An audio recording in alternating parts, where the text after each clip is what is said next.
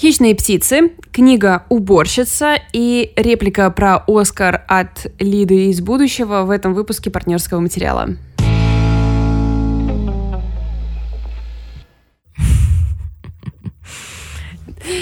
Очень Привет. люблю. Привет, я очень люблю наше путешествие во времени. Да. А, в общем, мы сейчас записываемся в воскресенье, и у меня здесь Лида на момент воскресенья, но магическим образом Лида из утра понедельника записала короткий монолог про Оскар, который она посмотрела. Да, я а... до, сих, до сих пор, э, я не знаю, буду ли я им довольна или нет, но, возможно, просто мы в конце добавим мои 30-секундные крики по поводу того, что Оскар за лучший фильм ушел, например, 1917. А но, я возможно... думаю, мы прямо сейчас это добавим. Да? Ну, это ну, же, типа, хорошо. типа, горячая тема. Да? Мы да. же должны хайпануть, нет? Вот прямо сейчас, типа, да, раз, да, и Лида права. начинает. Ну, все, все, сейчас, сейчас я начинаю. Давайте. Ну что, ребята, это был один из самых скучных Оскаров в моей жизни, а Оскар я смотрю уже очень-очень давно. Единственной неожиданностью и радостью для меня была история с «Паразитами», то, что наконец-то э, Пон Джун Хо получил по заслугам и взял не только лучший фильм, но и лучшего режиссера, лучший сценарий, а также лучший иностранный фильм. То есть вообще это законно или нет? Ну и, конечно, я почему-то немножко злорадствую, что 1917 не взял лучший фильм, ну просто потому что везде трубили о том, что тут как бы все однозначно, и никаких других вариантов быть не может, но Оскар хоть как-то нас удивил. В целом церемония была просто скучнейшая, абсолютно банальная, такое ощущение, как будто всем актерам, и даже, не знаю, там и Брэду Питту, и Лори Дерн, и Хакину Фениксу писали тексты одни и те же люди. И это было... Я не знаю, в общем, но мне такое ощущение, что каждый год я говорю одно и то же, что это было скучно, на следующий год я смотреть не буду, в итоге смотрю. Так что... Окей. А, спасибо, Лида. Да, спасибо за отличное высказывание. Да. А, Валь, как у тебя? актуальные. Нормально. Не знаю, не знаю. Ну, я не очень довольна своей Э, книгой сегодня. Ну, да. А, я не очень довольна книгой, которую я буду сегодня рассказывать, но э, мои альтернативы тоже оказались не очень, и мой страйк хороших книг э, в начало года, видимо, завершился. Но мне ничего Нет. не остается, кроме как рассказать вам про нее. Нет, ну слушай, ты, мне кажется, последний выпуск 4 рассказывала про книги, которые тебе очень понравились. Так что всего должен быть предел, понимаешь, даже у хорошего. Да, да, особенно у хорошего. А ты? Слушай, много я... хорошего видела на этой неделе. на самом деле, на самом деле, да. А, вот я хочу сегодня рассказать. Да иди ты. Что? Что? прости. я хочу сегодня рассказать а... про хищных птиц, но кроме этого я еще посмотрела несколько прекрасных э, старых фильмов. То есть, например, э, вчера ночью я заливала просто весь свой район слезами, потому что я посмотрела Крамер против Крамера. И если кто-то вдруг его не смотрел, да, да, это была, наверное, ошибка, но это были такие, знаешь, светлые слезы.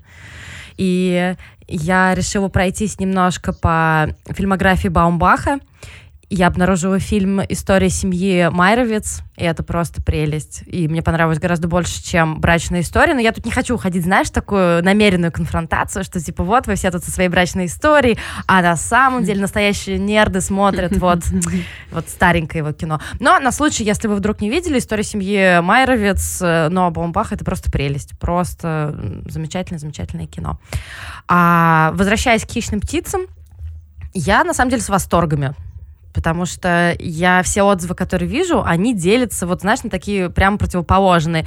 Некоторым очень-очень-очень понравилось, а некоторые говорят, что это за беспощадное вообще, точнее, беспомощное говно.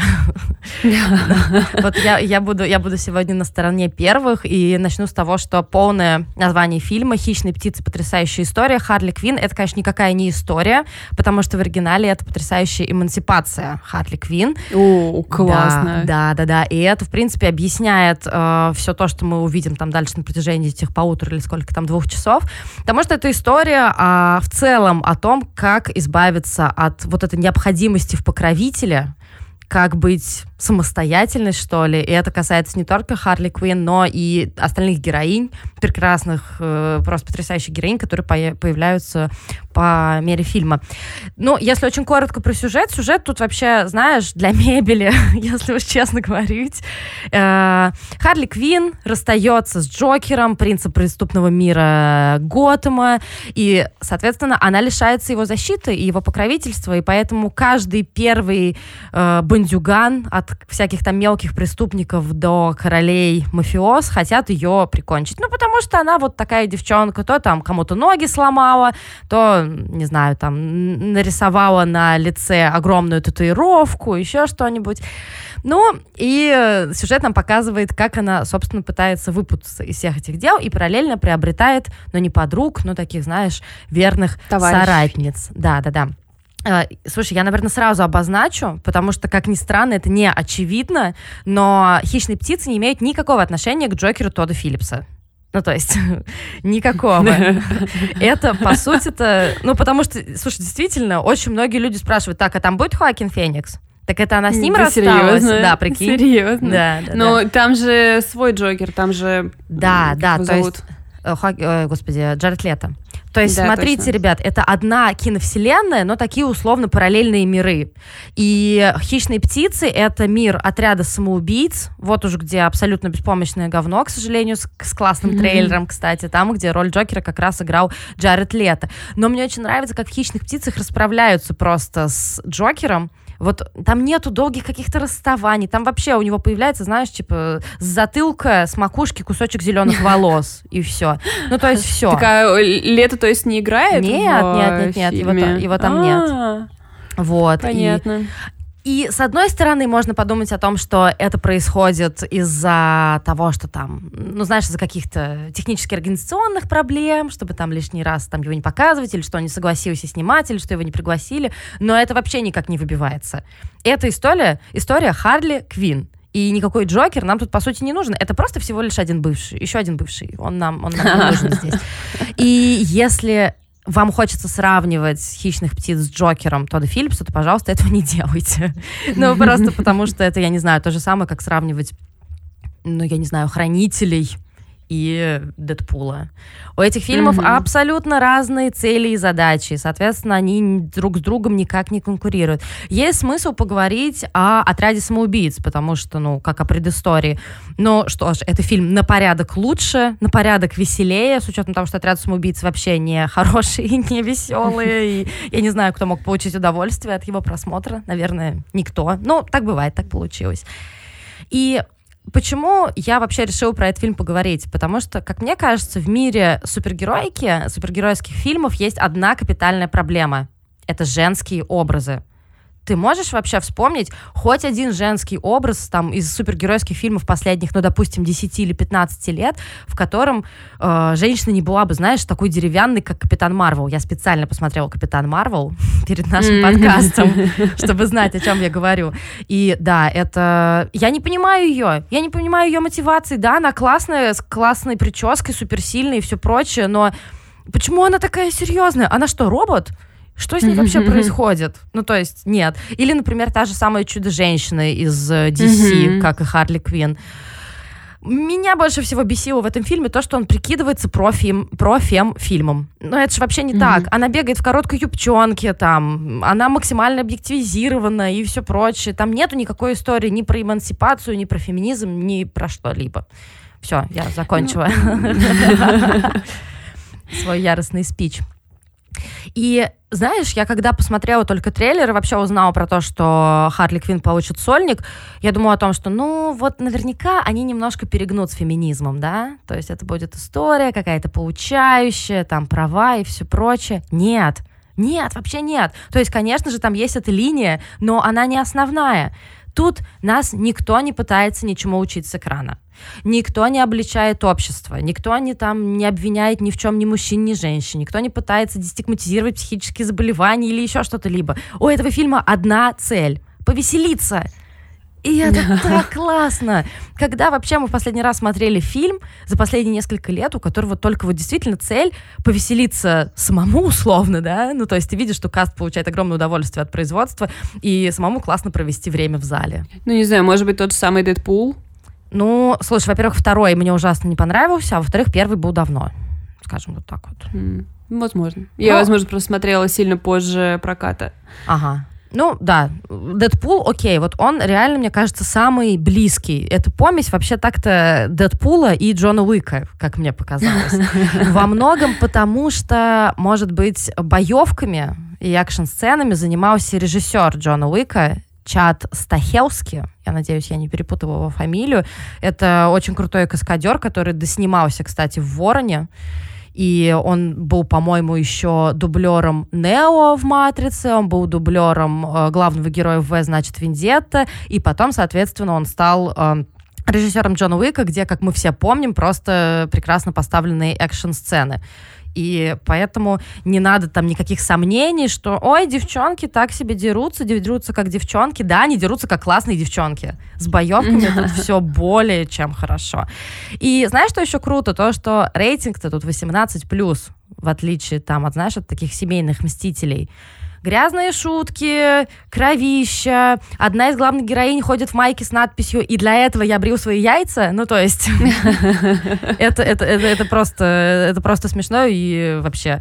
И, кстати, режиссером выступила э, Кэти Ян, это умница, чей дебютный фильм продюсировал Ця Джанке. Если вы не знаете, кто это, это вообще одна из самых главных фигур э, современного китайского авторского кинематографа. То есть он прям такой ух, кру- крутой парень.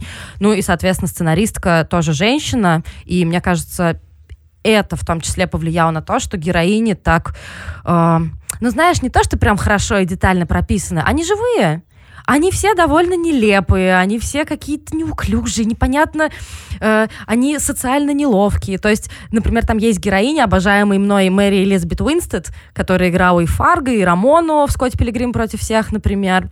И в Cloverfield 10 она играет, знаешь, такую мстительницу с черными глазами, такой накрашенной в капюшоне и с арбалетом. И она такая вроде как супер-пупер серьезная, но параллельно она тренируется перед зеркалом злодейски произносить свое имя.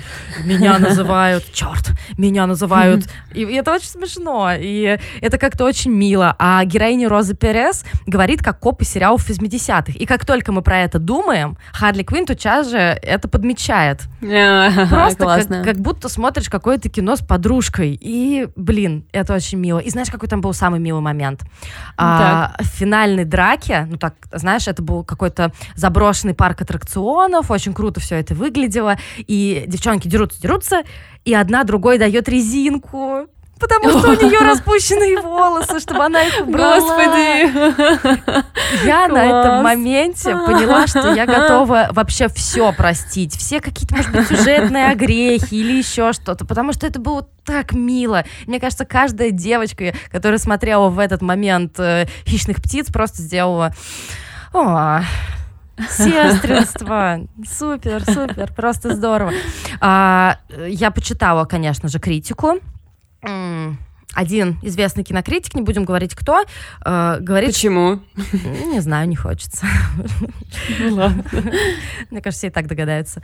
Говорит о том, что выучить, кто есть кто, не так просто в этом фильме. А, да, я видела, я видела шутки на эту тему, да, что, типа, да. а вы запомнили? Ответ был отличный, что, как вы запомнили героев 11 друзей Оушена в таком случае? И я просто, я просто думаю, а, стоп, там их пять, пять девочек пять девочек, и Харли Квинн вы уже знаете. И они все довольно разные. Ну, то есть там они разные по возрасту. То есть там одна из героинь, ей вообще, мне кажется, лет 12. Другая, ей, по-моему, за 50, ну там плюс-минус где-то так. О, нифига себе, клево. Ой, она, она супер классная. Она играет полицейскую алкоголичку, которая раскрыла одно супер крутое дело в Готэме, и ее напарник присвоил, э, присвоил себе всю славу и стал капитаном и она поэтому mm. подбухивает и как раз ходит в той самой майке с той самой надписью. Ну, то есть, э, знаешь, что мне это напомнило? Мне это очень сильно напомнило «Ангелов Чарли». Не те, которые недавно mm-hmm. вышли, а mm-hmm. для меня канонические. Ну, они не оригинальные, но для меня они а. канонические, которые в нулевых вышли. Там, где играла Кэмерон Диас, Люси Лью и Дрю Берримор. Я такой же щенячий восторг вот испытывала, когда в 13 лет смотрела в кино «Ангелов Чарли», смотрела на этих прекрасных, сильных, умных и очень смешных и каких-то живых героинь. Да, да, да, да, да. Мне вот кажется тоже, что э, вот это очень важная сторона, когда героини смешные, потому что, ну, в жизни, мне кажется, девочки, когда оказываются вместе, ну, это обычно довольно смешно. Ну да. Ну, в смысле, да. что, типа, никто на серьезных щах не сидит и не обсуждает ничего. Да. Это же невозможно Конечно. И к тому же я видела, а, особенно, кстати, после выхода Капитан Марвел, очень много, э, ну, таких, знаешь, критических сообщений о том, что да женщину, героиню женщину невозможно сделать смешной. Так-то невозможно. Просто идите все лесом. Хищные птицы — это отличное подтверждение тому, что женская супергеройка может быть смешной, может быть красивой и может быть очень крутой. Я, кстати, в Твиттере, по-моему, у Татьяны Шороховой видела сравнение, или у Залины, не суть. Видела сравнение костюмов в отряде самоубийц, костюмов Харли Квин, и костюмов э, Харли Квин в «Хищных птицах». То есть какая разница, когда э, такой, знаешь, мужской взгляд на костюмы и женский взгляд на костюмы. То есть в отряде самоубийц у нее такие, знаешь, коротенькие шортики, э, коротенькая маечка, ну так, такой, знаешь... Изодранная еще достаточно. Да, да, да, такой, такой типичный сексуальный костюмчик э, супергероини mm-hmm. второго плана. В «Хищных птицах» у нее абсолютно безумные костюмы, кстати, как и у большинства других героинь.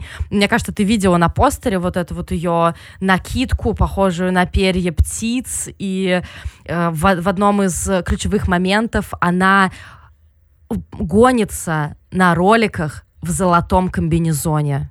И черт подери, нам всем нужен этот золотой комбинезон.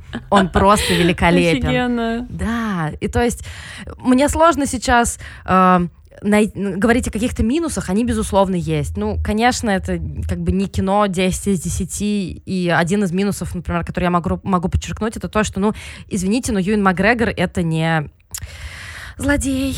Мне сложно вообще его представлять э, в амплуа злодея. Но он хороший парень, и, может быть, я не знаю, у меня какое-то к нему предубеждение, но он в роли, в роли главного злодея был для меня абсолютно неубедительным. Просто, просто no. Но mm-hmm. в целом, если вам хочется классно провести время, если вам не хочется, чтобы вас кто-то поучал с экрана, бесконечно втягивал, как в случае, например, с вселенной Мстителей, во всю вот эту вот историю э, с многочисленными отсылками к предыдущим фильмам или еще что-то, если вам просто хочется классно провести время э, с умными, веселыми и очень смешными девчонками, то вот, вот, идите на хищных Класс. птиц. Я, Класс. я, я правда, я правда в восторге. Причем, понимаешь, я не очень хочу с кем-то дискутировать по этому поводу, потому что я знаю все аргументы, ну, которые могут mm-hmm. быть у противников. Mm-hmm. Но зачем их замечать? Мне не хочется их замечать сейчас. Я классно провела mm-hmm. время, мои 300 рублей отработали свое по полной, и Марго Робби просто красотка. Не то, что, она э, воплотила Харли Квин, но и то, что она была, стала продюсером «Хищных птиц», mm-hmm. и то, что она представила самостоятельно эту идею. Так что Круто. Что Слушай, а если, если сравнить с последними, ну, вот последние несколько лет было же несколько фильмов, где попытались, значит, женский отряд собрать, опять ага. же, вот подружки Оушена, да, женский угу. вариант охотников за привидениями.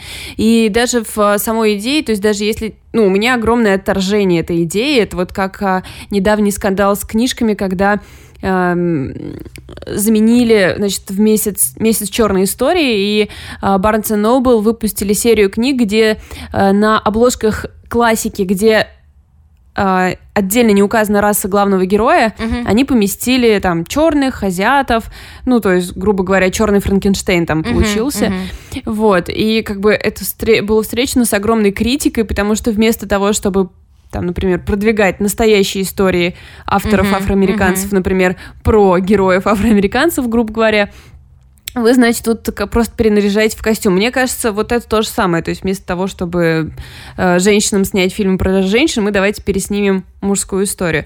Вот. Но насколько, ну, их можно вообще сравнить? Ты смотрела те Да, те я варианты? смотрела, и я на самом деле с тобой согласна, то, что вот это переписывание истории под актуальность, э, не знаю, мне кажется, это довольно нелепо в том смысле, что ты же сразу видишь, с какой целью это было сделано, да?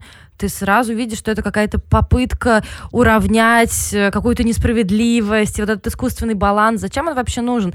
И хищные птицы выгодно смотрится на фоне вот тех фильмов, которые ты перечислила, за счет того, что, во-первых, это изначально женская история, это изначально женский комикс, и э, да, там есть э, тоже видеокритику по поводу того, что вот вы собрали там женщин всех раз, то есть там есть... Э, э женщина там, она, она очевидно, кто-то, какой-то латинос, там она может быть мексиканка или там испанка, я не знаю, там она еще и лесбиянка, маленькая девочка там азиатской внешности, там тоже одна из девушек, она черная, у меня вообще не было по этому поводу, знаешь, каких-то мыслей о том, что оп, всех собрали. Я думала о том, что mm-hmm. Готэм это условно Нью-Йорк, да, это не секрет, и там живут все эти люди, как бы. Ну да. Ну то есть главный для меня плюс хищных птиц в том, что я не видела какой-то, знаешь, Методички? Не видела методички, не видела вот этой фем-повестки навязанной, не видела толерантности навязанной или еще чего-то. То есть это просто э, кино, еще раз, которая хочет вместе с тобой повеселиться. У меня не было ощущения, что вот мне, меня чему-то пытается научить. Думай вот так, а не думай вот так. Нет, и это так здорово. И это, конечно, абсолютно не... Э, господи, э, сколько там подружек Оушена? 11, 10, не знаю. Ну да, это, это, это абсолютно Некоторое не количество подружек Некоторое Оушена. количество, да. Поэтому, если вам хочется немножко геопауэр в своей жизни, но при этом не хочется какой-то зубодробительной морали, хищные птицы — это абсолютно то, что нужно, абсолютно. Главное, girl power у тебя в зеркале, подруга. Yeah! Um... Так, ну а теперь поунижаем авторов женщин через книгу «Уборщица. История матери-одиночки, вырвавшейся из нищеты». Я начинаю подозревать, что моя а, мой подход к поиску книг, которые я хочу почитать, как-то в корне неверен.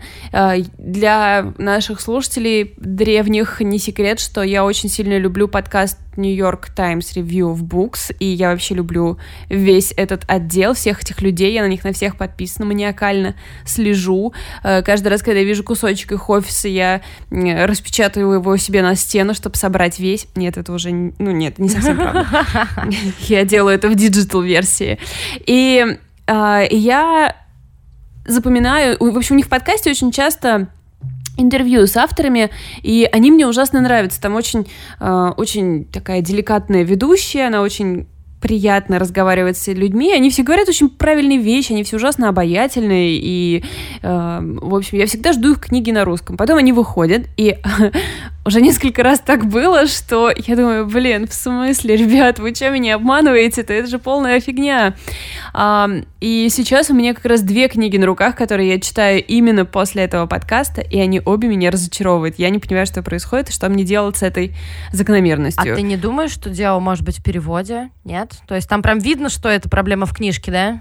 Да, да, да. И да, даже просто в сюжете, в идее, uh-huh, вот во всем. Uh-huh. Uh, но давайте я все равно расскажу про уборщицу, потому что здесь есть много о чем поговорить помимо самой книги. Значит, во-первых, это нон-фикшн, это мемуары девушки по имени Стефани Лэнд, uh, которая в довольно юном возрасте перед поступлением в колледж uh, случайно забеременела. И она решила оставить ребенка и остаться с человеком, от которого она забеременела, что было, э, ну, оставить ребенка, это как бы мы не оцениваем, а остаться с человеком было большой ошибкой, он оказался жестоким, он ее избивал, он ее унижал. И когда девочке исполнилось, э, по-моему, два года, там был какой-то особенно жестокий эпизод, она вызвала полицию и в итоге ушла от него, и ей помогла программа помощи женщинам, угу. которые скрываются от домашнего абьюза, ее поселили в приют. Она оказалась абсолютно без денег, поскольку, в общем, до поступления в колледж она работала там в кофейнях, и она мечтала вот поехать в Монтану и там поступить в колледж э, на писательское мастерство и стать писателем. Вот, но этим планом не суждено было сбыться. Она осталась в там, какой-то пригород Вашингтона, далекий пригород Вашингтона, какое-то болотистое место. Угу. Вот, и э, соответственно, у нее нет работы, она, он выгнал ее, ну, она сбежала из дома, э, по ряду причин ей не может помочь ее семья, и, в общем, она остается абсолютно без денег. И дальше она попадает в систему помощи людям, находящимся за чертой бедности. и приют, сначала приют для бездомных, потом социальное жилье и так далее и тому подобное. Она подрабатывает уборщицей, убирает дома, она живет в таком месте, где очень много богатых больших домов, они находятся, ну, вы, вы наверняка можете себе это легко представить по американским фильмам, большие дома с большими участками mm-hmm. находятся далеко друг, далеко друг от друга, да, и вот, собственно, она мать-одиночка. Э, впрочем, ее бывший муж Джейми все еще имеет права на то, чтобы видеться с дочерью, то есть ей приходится ее к нему возить. И это тоже целая огромная проблема, потому что он, ну, как бы он ужасный человек, и все это доставляет кучу проблем. И эм, если так говорить, это история девушки, которая взяла э, все в свои руки. У нее нет квалификации, но тяжелым трудом она себя и свою маленькую дочь вытаскивает и становится писательницей. Ее книга становится бестселлером Нью-Йорк Таймс. Да, кажется, что могло пойти не так. Ну, это книга, которую очень хочется прочитать, по крайней мере, вот по описанию я очень ее ждала. Мне еще очень понравилось интервью с ней, где она рассказывает о том, как она пришла, в общем, в итоге она поступила в этот колледж, и как она приходит на курсы писательского мастерства, и она говорит, я так странно себя чувствовала, потому что практически все студенты в нашей группе писали о том, как они провели год за границей перед поступлением в колледж, а я типа рассказываю, как я мыл чужие унитазы на протяжении двух лет. А, и я подумала, блин, вот эм, твою версию я хочу услышать, mm-hmm. да, типа мне не, э, это интересно. А, и как бы дальше в книге начинаются проблемы, и у меня, э, я бы их разделила на две части. Во-первых, она как бы, мне кажется, не стала очень уж хорошим писателем, к сожалению. В книге очень много стилистических каких-то вещей. Она раз, раз за разом рассказывает какую-нибудь одну и ту же историю. Или, например, из ниоткуда появляются какие-то вещи, о которых она раньше не упоминала, но они кажутся огромными, о которых стоило бы префлексировать. Например, она несколько месяцев живет с мужчиной а, на его ферме, и а, он вроде как добряк и кажется хорошим парнем, с которым можно было бы остаться, жить на ферме, девочке очень там нравится, а, но как бы любви у нее к нему нет, и вскоре эти отношения разваливаются, и потом уже много-много глав спустя она сдает вещи в комиссионку. И в числе прочего там какие-то детские комбинезоны, младенческая одежда. И она пишет, типа, я хранила ее на случай, если мы с Трэвисом заведем второго ребенка. Я, типа, так хотела второго ребенка. И я такая думаю, блин, минуточку, мы вообще про это никогда не слышали.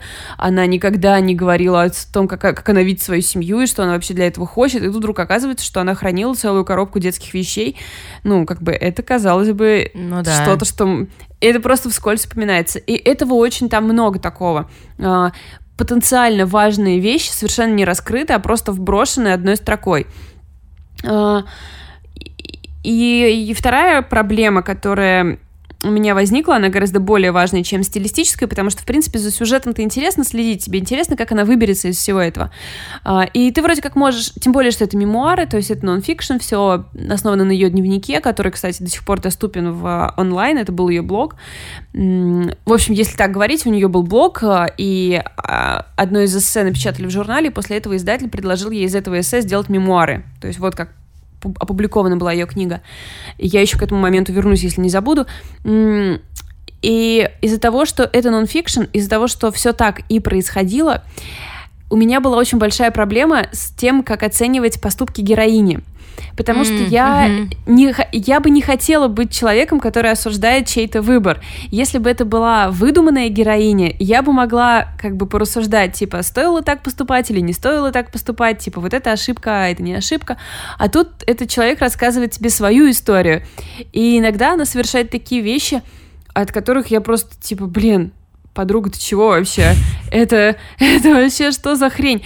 И я думаю, что, наверное, я бы ожидала от нее какого какой-то оценки своих действий, да, чтобы тогда мне не приходилось бы ее себе давать чувствовать сплетницей. Я вам просто приведу пример, то есть она абсолютно нищая, это правда. А, очень мало она зарабатывает на этой уборке. В основном она живет за счет пособий а, и всяческих правительственных программ помощи. И э, про это тоже надо поговорить. Ну, в общем, в итоге однажды оказывается, что ей да, вернется возврат налогов очень большой, 4 тысячи долларов. Угу. Очень много денег. Как бы учитывая, что у нее иногда там бюджет на месяц там 100 долларов, например. И тут ей вернется 4000 долларов. В ситуации, когда у нее э, старая разбитая машина, в ситуации, когда они живут с дочерью в квартире, где постоянно появляется плесень, и у дочери уже большие проблемы со здоровьем, и этому посвящено несколько глав, как она унизительно ходит в больницу, ей там говорят, что она недостаточно хорошая мать, потому что она не обеспечивает дочь более хорошим местом для жизни. И девушка это сама понимает. То есть у девочки начинаются большие проблемы со здоровьем. И, ну, в ситуации, когда у них большие долги там, да, и никакого нет запаса на будущее. И вот она получает 4000 долларов. Что же она делает с ними? Она немного откладывает, четверть она откладывает на будущее, она mm-hmm. немного оплачивает счета, и на все остальные деньги она покупает себе обручальное кольцо, о котором всегда мечтала, в знак того, что она больше не будет ждать э, мужчину, который придет и спасет ее, и как символ того, что она может рассчитывать только на себя. Э. И потом, когда очень вскоре после этого они оказываются в ситуации, когда им срочно нужна большая сумма денег, а у них ее нет, нет строчки типа «Блин, мне бы стоило не покупать кольцо за 2000 долларов», либо э, ты ожидаешь, что это кольцо еще когда-нибудь всплывет, и она, например, посмотрит на него и скажет, да, хорошо, что я его купила, и оно придало мне сил, и сейчас я делаю какой-то рывок. Ничего этого нет. Она просто спускает 2000 долларов на обручальное кольцо, которое дарит сама себе. Не, подожди, подожди, то есть она потом его не заложила, что ли? Нет, вообще, мы потом никогда не услышим об этом кольце. Это Оно странно. не появляется потом никак, никакой символ, ничего, да. И то есть я просто как бы чувствую себя сплетницей, но мне хочется сказать, ну блин, подруга, кто так делает? У тебя у ребенка там сейчас астма, какая-то зеленая слизь, какие-то трубки в ушах, ну то есть там реально очень большие проблемы со здоровьем. А, используй эти деньги как залог за квартиру более хорошую, например. Или еще такой момент, то есть, например, она попадает в очень э, очень как бы хорошую правительственную программу, по которой малообеспеченным семьям по-моему, 80% оплаты за квартиру компенсируется, mm-hmm. если ты подходишь по определенным критериям. И типа это программа, в которую ну практически невозможно попасть, она для очень редких счастливчиков. И э, буквально через несколько месяцев после того, как она оказалась в приюте для бездомных, ей удается попасть в эту программу и получить этот грант. И она находит квартиру, которая э, отвечает этим требованиям с хорошей хозяйкой, у них там две комнаты, э, плюс из-за того, что это правительственный грант, квартира должна отвечать определенным требованиям, там, по вытяжке, все такое, то есть там нет этой... То есть без плесени. плесени. Ага. Да, которая... Плесень вообще занимает очень много места в этой книге, девушка ее постоянно это всюду стирает, потому что, видимо, такой там район. А, и они попадают вот в эту квартиру и начинают там жить, и она очень мало за нее платит, и, в общем, казалось бы, вау, отлично, а, но она знакомится с чуваком в интернете и через несколько буквально свиданий переезжает к нему на ферму она теряет возможность снова заявиться на эту программу, но ее жизнь на ферме очень сложная, и как бы парень не, не парень ее мечты, и ее дочь привязалась к какому-то случайному человеку, и ты думаешь, блин, а может быть стоило не съезжаться с ним? Если у тебя все так нестабильно. А от кого она родила второго ребенка? Вот сейчас я точно как сплетница. Это не очень понятно, потому что, да, ты зашла на ее сайт, да, видишь да, там да, двое да. детей. Угу я тоже не поняла, на каком этапе там второй ребенок и какая из этих девочек в книге, потому что в книге только один ребенок. Uh-huh. А, все эти события происходили в а, шестом, кажется, году. Uh-huh. То есть, возможно, э, девочка уже выросла, и у нее появился какой-то человек после того, как его ну, она написала эти мемуары, то есть тут уже дальше непонятно. То есть, в общем, в истории у нее только один ребенок в, в книге. Эм, этой девочке 11 лет на момент выхода книги, а в книге ей там 2 и 3. Вот. То есть, в общем, ты как бы... Эм, и по сути, вот из-за того, что в книге много таких спорных моментов в плане ее пути вперед, друг, опять же, э, любой человек имеет право ошибаться, и, в общем, когда ты мать-одиночка на грани нищеты и, в общем-то, в нищете, э, наверное, ты даже просто от усталости и от желания как бы облегчить свою жизнь, наверняка ты очень часто ошибаешься. И, наверное, я ожидала какой-то такой рефлексии от нее, какой-то типа мудрости по итогу этих ошибок, но она не воспринимает это как ошибки, либо что, я не знаю, в общем, какое-то такое повествование, ты просто читаешь про эти странные вещи, и потом, оп, ну вот теперь я все доби- всего добилась. И на самом деле, когда она всего добилась, у меня тоже возникли вопросы, потому что она получила огромную стипендию на обучение от общества поддержки одиноч... матерей-одиночек. И купила себе еще одно кольцо? которую она направила на обучение писательскому мастерству. А, пошла, поступила на факультет литературы и искусства. И тоже, знаешь, я так читаю, типа, ну да, сейчас мы знаем, что ты продала свою книгу многомиллионным тиражом. Но в момент, когда ты поступала на факультет искусства, когда ты тратила свою стипендию, которую тебе выделило это общество, не на какую-то профессию, которая сто процентов тебя с дочерью поддержит, это так странно. И ничего из этого не раскрыто.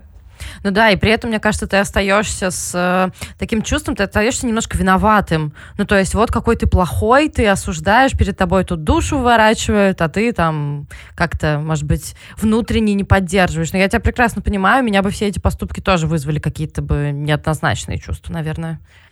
Ну да, то есть ты как-то ждешь, что им будет дана оценка хотя бы, да. то есть, чтобы тебе не пришлось говорить, ну, подруга, ты дурачок. И я хочу еще остановиться, конечно, на этой системе. Вот то, что было довольно интересно, это отношение людей к человеку, который сидит на пособиях, и как этот сам человек себя чувствует. Тут было довольно, ну, это, это интересная и, как мне показалось, ну, честная история, довольно здраво рассказанная. То есть, с одной стороны, она не может себе позволить э, отказаться от этих пособий, с другой стороны, постоянное унижение в супермаркете. Например, там есть такая сцена, где она оплачивает э, покупки талонами, и мужчина, который стоит за ней в очереди, говорит ей «не благодарите». А подразумевая, а, что... в смысле, на его покупки, налоги? Ее покупки оплачены на его налоги.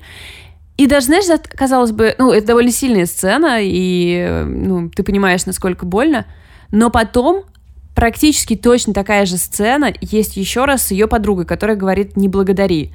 И а, Короче, из-за того, что сам автор никак эти две сцены не связывает, они просто появляются в двух разных местах, у меня создалось впечатление, что она написала два варианта с «не благодарите» и забыла выбросить одну из сцен.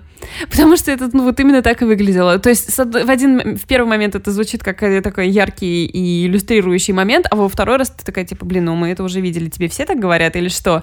Ну, то есть, что с этим не так? Вот. Ну, конечно, из России это это еще и такое чтение, типа, ой, слушай, ну ты ноешь на то, что тебе государство выделило двухкомнатную квартиру на три года. Да, да, да, да. Понимаю твою боль, конечно. Я тоже уже об этом подумала. Но, э, слушай, если уж Нью-Йорк Таймс рекомендует эту книгу, то, может быть, она как-то актуальна. Но, с другой стороны, я думаю о том, что, может быть, ее писательские курсы были не так хороши. Ну да, ну посмотрим, что, может быть, она что-то напишет э, не э, нон-фикшн. Ну то есть понятно, что в ее ситуации, даже если, например, чувствовала себя не готовой это опубликовать, но это мечта всей твоей жизни, и плюс путевка вырваться из этой ситуации, естественно, она должна была соглашаться, кто бы отказался. Вот, но, конечно, книга оставила меня в таких странных чувствах. Ну да, но ну, там случае, были хорошие моменты. Да, в любом случае, наверное, интересно за ней следить, действительно смотреть. Может быть, ее вторая книжка будет уже, знаешь, такая... Ей не... Ну, в любом случае, ей не нужно будет писать между мытьем туалетов, да? И... Да, ну, это правда. Может быть, это будет что-то более осознанное. Блин, так не хочется вообще шеймить, а мы как будто зашеймили. Ну вот да, но я, знаешь, я посмотрела э, ревью на нее, и как раз, ну, читательские, не ага, критиков, ага. критики когда благосклонно восприняли. А вот у читателей тоже много вот этой странной рефлексии, что вот ты как-то вот... Э, как бы она сделала неправильные выборы в какие-то моменты, э, но, но они остались без ответа. То есть, типа... Э, из-за этого создается впечатление, что она... М- как-то принимает, ну, короче, это очень странно, а, а, странно это говорить, как бы как должное воспринимают любую помощь, но при этом все время недовольна тем, что ей приходится принимать помощь, а в другой момент она недовольна, что ей дают недостаточно помощи, и все это, в общем, как-то сумбурно. То есть, мне кажется, у этой книги она просто как будто не дописана. То есть, все mm-hmm. вот это, э, все это хороший, хорошая основа, э, которой не додали немножко вот какой-то, какого-то места. Понимаю, но будем надеяться, что, может быть, в будущем Стефани Лэнд напишет хорошую книгу в более спокойной, опять же, обстановке. А, кстати, знаете, вот э, ей многие говорили, что это вдохновляющая книга, и она типа, хай, почему я должна вдохновлять вас своим тяжелым трудом? Но я помню, что там тоже как-то несколько раз... Да. А, несколько раз нам приходили запросы про, типа, трудный путь э, к успеху, да, вот это. Иногда у тебя есть желание прочитать или посмотреть что-то, да, что человеку тяжело, тяжело, тяжело, а потом у него успех. И я пока читала, я вспоминала старый ситком, Two Broke Girls, две да, девчонки да, Мели. Да, да, да, обожаю. Господи, он такой смешной. И там про двух нищих девчонок, которые пытаются... А, он старый, поэтому их бизнес, на который они делают ставку, это продажа капкейков. Помните, помните то время, когда все думали, что на продаже капкейков можно заработать? Вот. Эм, и, блин, мне кажется, он гораздо более ярко показывает э, тяжесть вообще нищего существования.